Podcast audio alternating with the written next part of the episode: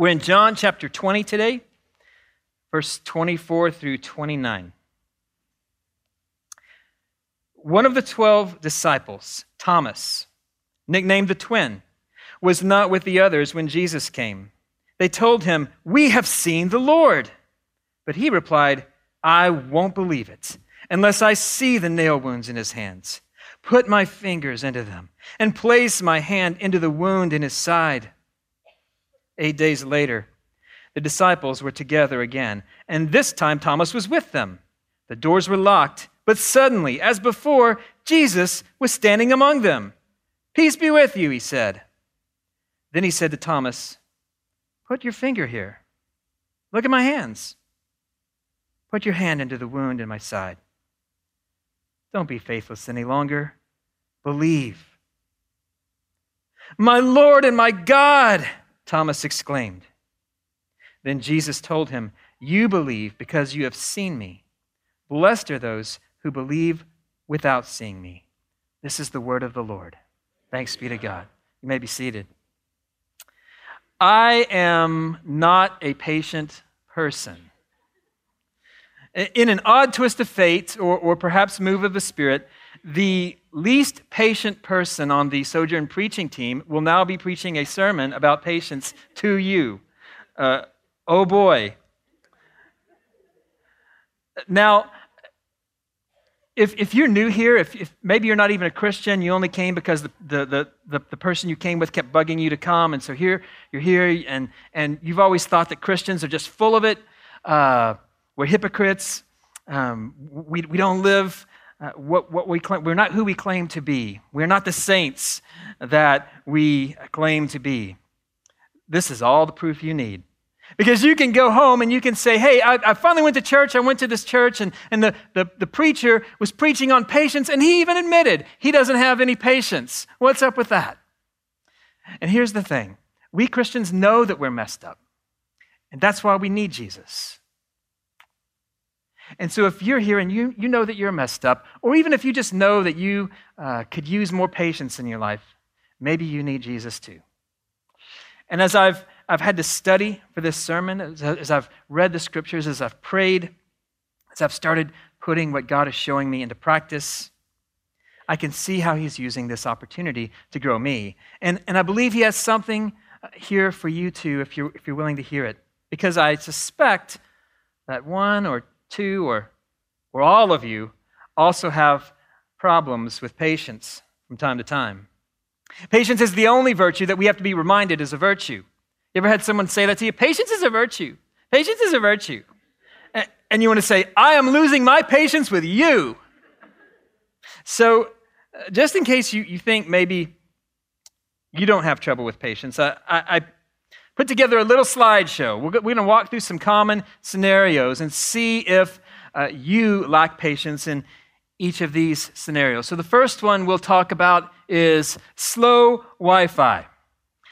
Now, now, this is me probably 20, 30 times a week.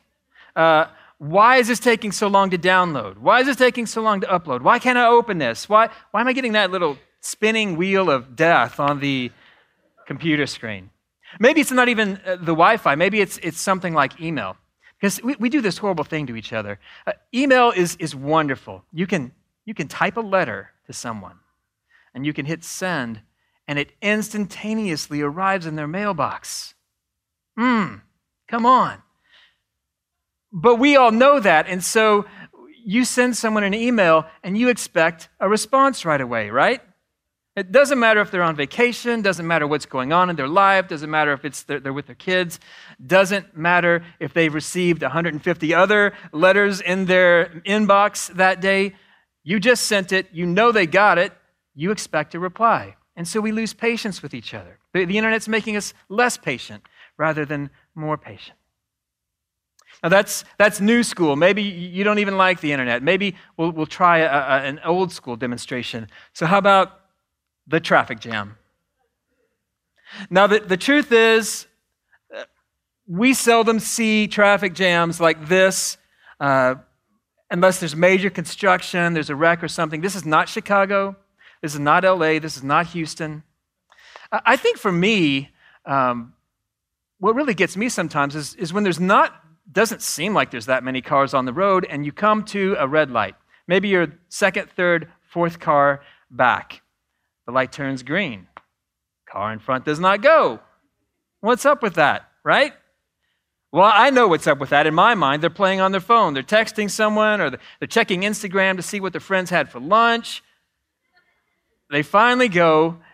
By the time I get to the line, now it's red again. Now I have to sit through a whole other cycle. Speaking of cars, next one the DMV. Now, I have to give a shout out to the, the New Albany DMV. I've been there a couple times and, and had a real good experience. They've, they've gotten me in there and out pretty quickly. But most of the time in my life, when I've had to go to a licensed branch, even if it's not a room full of people, for some reason, it takes forever to do the simplest thing. What about the next one? Slow service at restaurants even if you're just ordering a burger, like you didn't have to, this is not some custom made deal. I just want a hamburger with ketchup on it, right? Now, especially, especially if we go to fast food, because fast food, right? Fast food.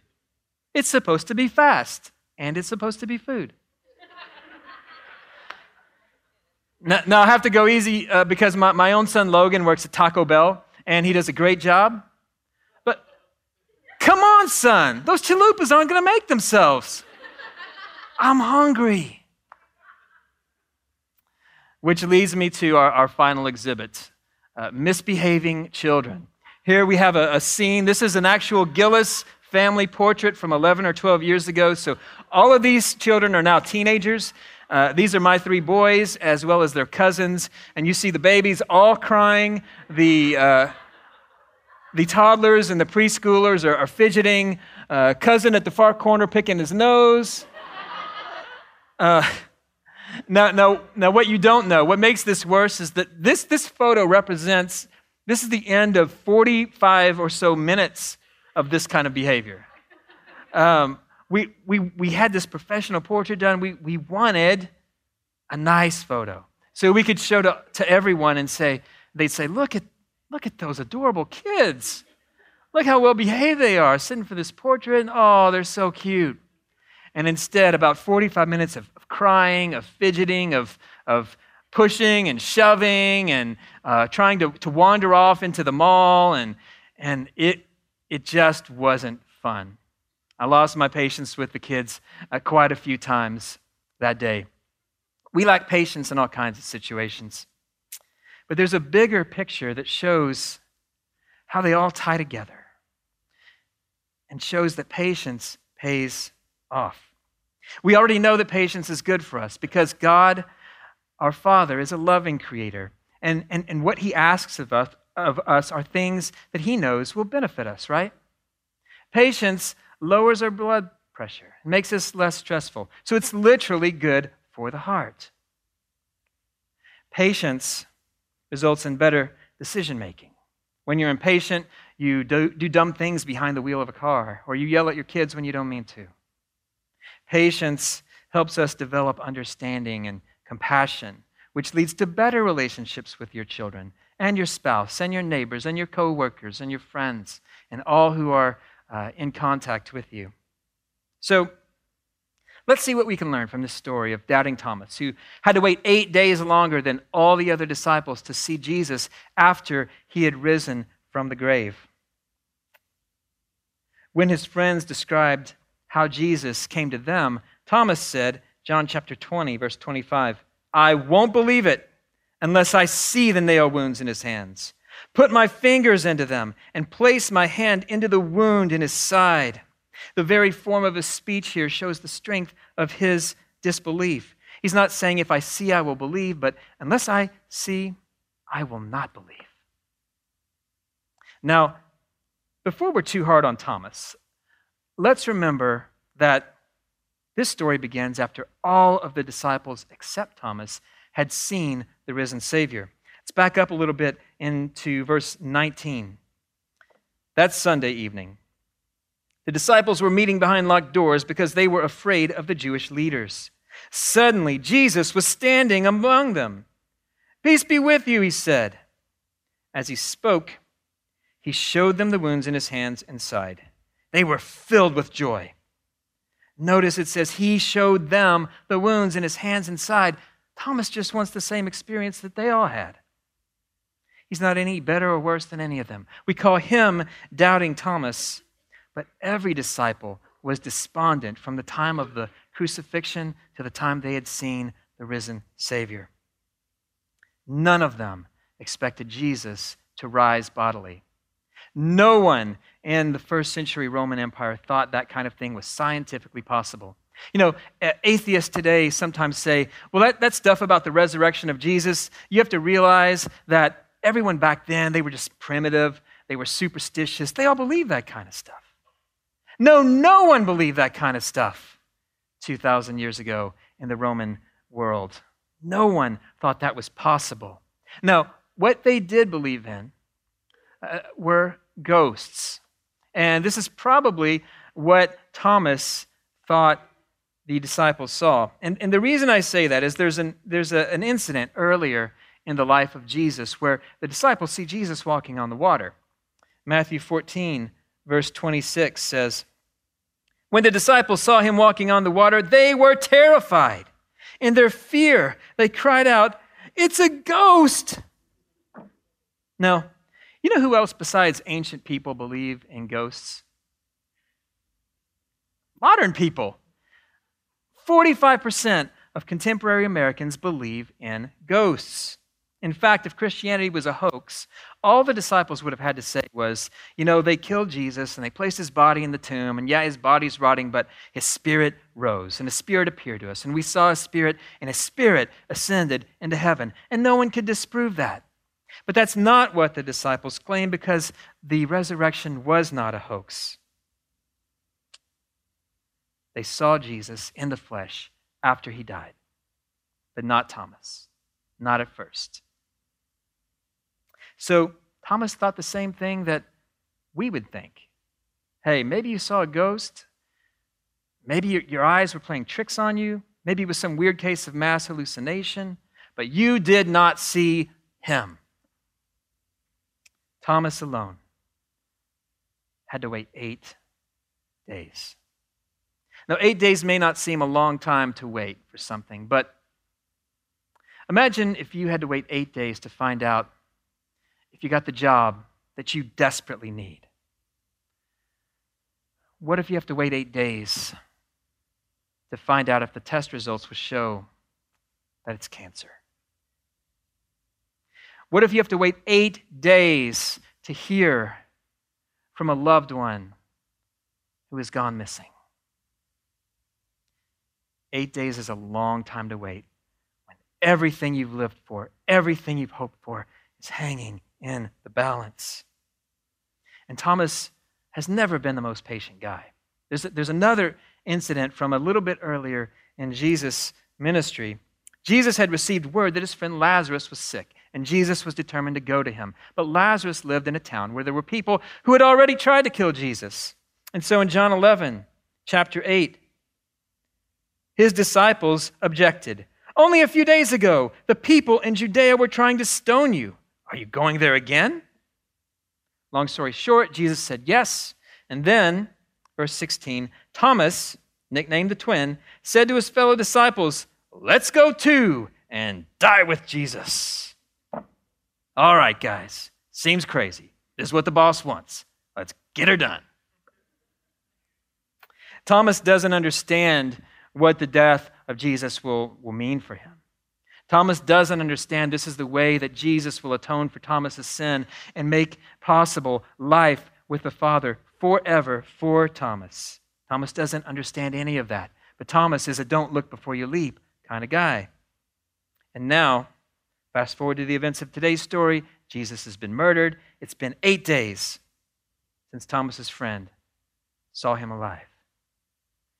Eight days. Imagine if the person you love the most dies. And then around 20 of your, your closest companions claim that they saw your loved one after the funeral. What would that do to you? What would that do to your heart. Eight days. If Jesus isn't risen, then everything Thomas has lived for is a lie.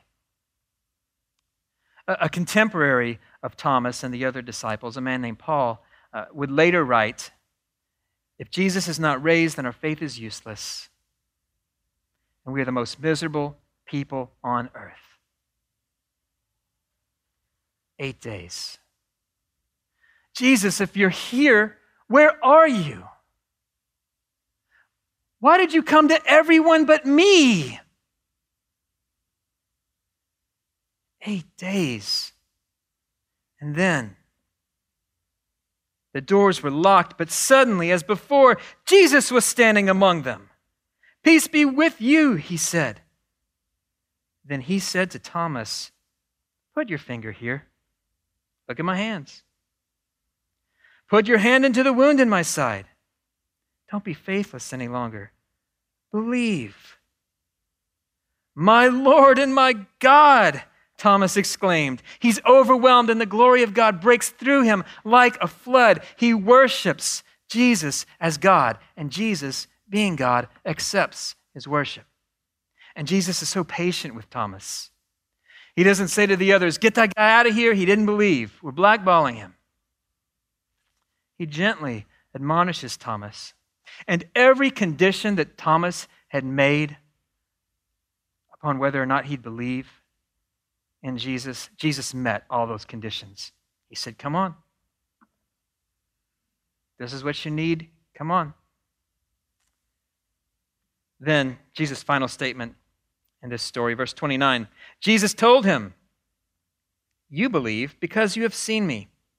Christianity didn't begin with a group of people who believed something, it began with a group of people who saw something and then they believed. Our faith is grounded in the historical fact of the resurrection of Christ. And it's a good thing, too, because if Jesus didn't have power over death, then he didn't have the power to claim that his death counted in any way for us. He was just somebody dying for a cause that he wrongly believed in. But those first Christians knew that it counted because they saw him after he died. Jesus then says, Blessed are those who believe without seeing me. Patience didn't really pay off for Thomas. Jesus paid off for Thomas, but Thomas had to learn patience the hard way. And it's more difficult for us because we have to wait a whole lot longer than eight days until we see Jesus face to face in the flesh. And so, just as the Father sent Jesus, Jesus sends the Holy Spirit to come inside each of us.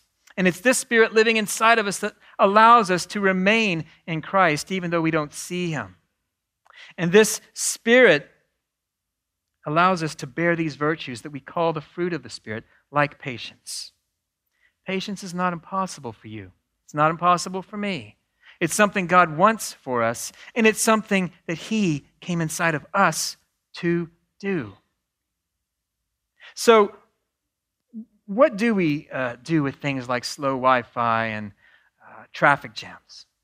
Is, is the lesson of today's story that you should be ashamed of yourself for losing patience in these trivial matters? Because look what Thomas had to endure. I don't think so. Because if we were in Thomas's spot, we'd behave like Thomas. And if Thomas was in our spot, he'd behave like us. Folks is folks, wherever. I, I think there's something deeper here. So I want us to look at a verse, a famous bumper sticker verse, a, a verse that can only be true because Christ is risen, and a verse that we're, we're quick to apply uh, in devastating situations, in situations of extreme suffering, but we're, we're less likely to think of it uh, when we're talking about trivial, mundane matters. Romans 8, verse 28. God causes everything to work together for the good of those who love God. So, if this is true, if everything means everything, then God causes the slow Wi Fi to work for your good. God causes the traffic jam to work for your good. God causes misbehaving children and long lines at fast food joints or the DMV to work for your good. But how? Well, we, we think of these things as the the rain on our parade. What if, what if instead we saw them as the spring showers that the Spirit brings to grow the fruit of patience within us? Could it be that in the moment of even small frustrations, God can use your circumstance to make you more like Jesus and help you develop the patience you'll need in periods of more extreme suffering until you see Him face to face. Could it be that these situations are like the training wheels God uses to help us learn patience until the day when frustration cease? Gridlock ends, and a long line is just a group of brothers and sisters who have all eternity to enjoy each other's presence. Well, yes, it can be. And we know that because of the two verses that follow the famous verse we just read. Look at this, verse 29. God knew his people in advance, and he chose them to become like his son, so that his son would be the firstborn among many brothers and sisters. So, so here's the Bobby International paraphrase of these two verses. Now, paraphrase, not translation. I don't want any emails from the seminary students here. Paraphrase God uses the traffic jam and the slow Wi Fi to make you more like Jesus, your big brother. And it gets even better. Next verse, verse 30. And having chosen them, he called them to come to him. And having called them, he gave them right standing with himself. And having given them right standing, he gave them his glory. And th- some of your translations might say he glorified them or he made them participants in his glorification. And this is speaking about his resurrection glory. This means you get a new body too. This means what you'll experience is better than what Thomas experienced in today's story. Because when you see your risen Savior for the first time, you'll be looking at him with your own resurrected eyes that can never close in death again, that will never need a prescription again, that will never need eye drops again. When you touch those wounds, it'll be with your own resurrected hands that can never wrinkle again, can never crimp with arthritis again. So, here's what I want us to do with this. Here's a, a big next step for us to take tomorrow. We're going to call this a day of waiting patiently. Tomorrow, Monday, first day of the work week, a day where, where, where we, we, strive to develop and cultivate patience. But here's what I don't want us to do uh, this is very important.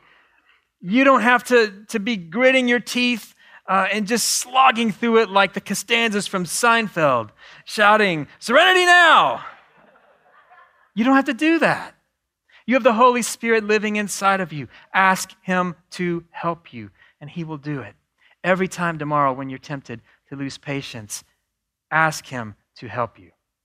Specifically, I'd like you to, to ask Him to help you do a couple of things. And you can write these down on your notes so you don't forget. The first thing, think about what Christ like patience can look like through you. What kind of mark could we make on this city if we were known as a people of patience?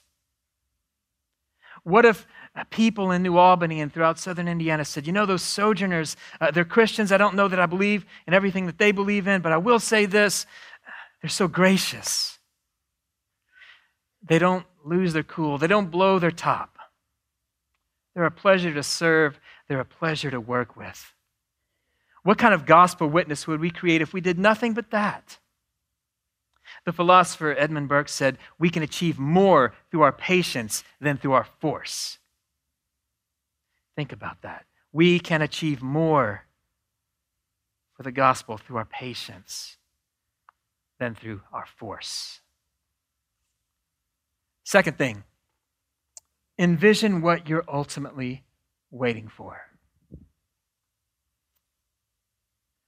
We aren't ultimately waiting for anything on earth, but the slow and frustrating experience of earth can help us develop the patience we need until the day we see Him face to face, when what we accept by faith becomes sight. We're waiting, like Thomas, to be overwhelmed by the literal, physical, flesh and blood appearance of someone so beyond our comprehension that we can't help but fall to our knees and shout, My Lord and my God. Patience pays off. One day, just like Thomas, you'll see your risen Savior face to face. And he'll be with countless others who have died, including some from right here in our congregation. And he'll gather us all to a great feast. And I can, I can see Jesus lifting up the cup and saying a toast to our good, gracious Father. And in that moment, you'll realize this is all I was ever waiting for. And in that moment, you'll know the wait was worth it. On the night that he was betrayed, Jesus took a loaf of bread like this one. And after giving thanks, he broke it and he said, This is my body, broken for you. And then he took a cup of wine like this one. And he said, This is my blood shed for you. Drink this in remembrance of me until we are together again. In just a moment, you'll come forward, tearing off a piece of bread and dipping it into wine or juice as your conscience permits. Uh, if you're in the back half of the room, we'll also have stations right in the back so you can turn around and get your communion there. Or if you need gluten free communion elements, you'll find them over here in this far corner, my left, your right. If you're not a Christian, I ask that you don't come forward to partake of communion because it symbolizes a commitment and a faith that you don't have yet, that you haven't accepted yet.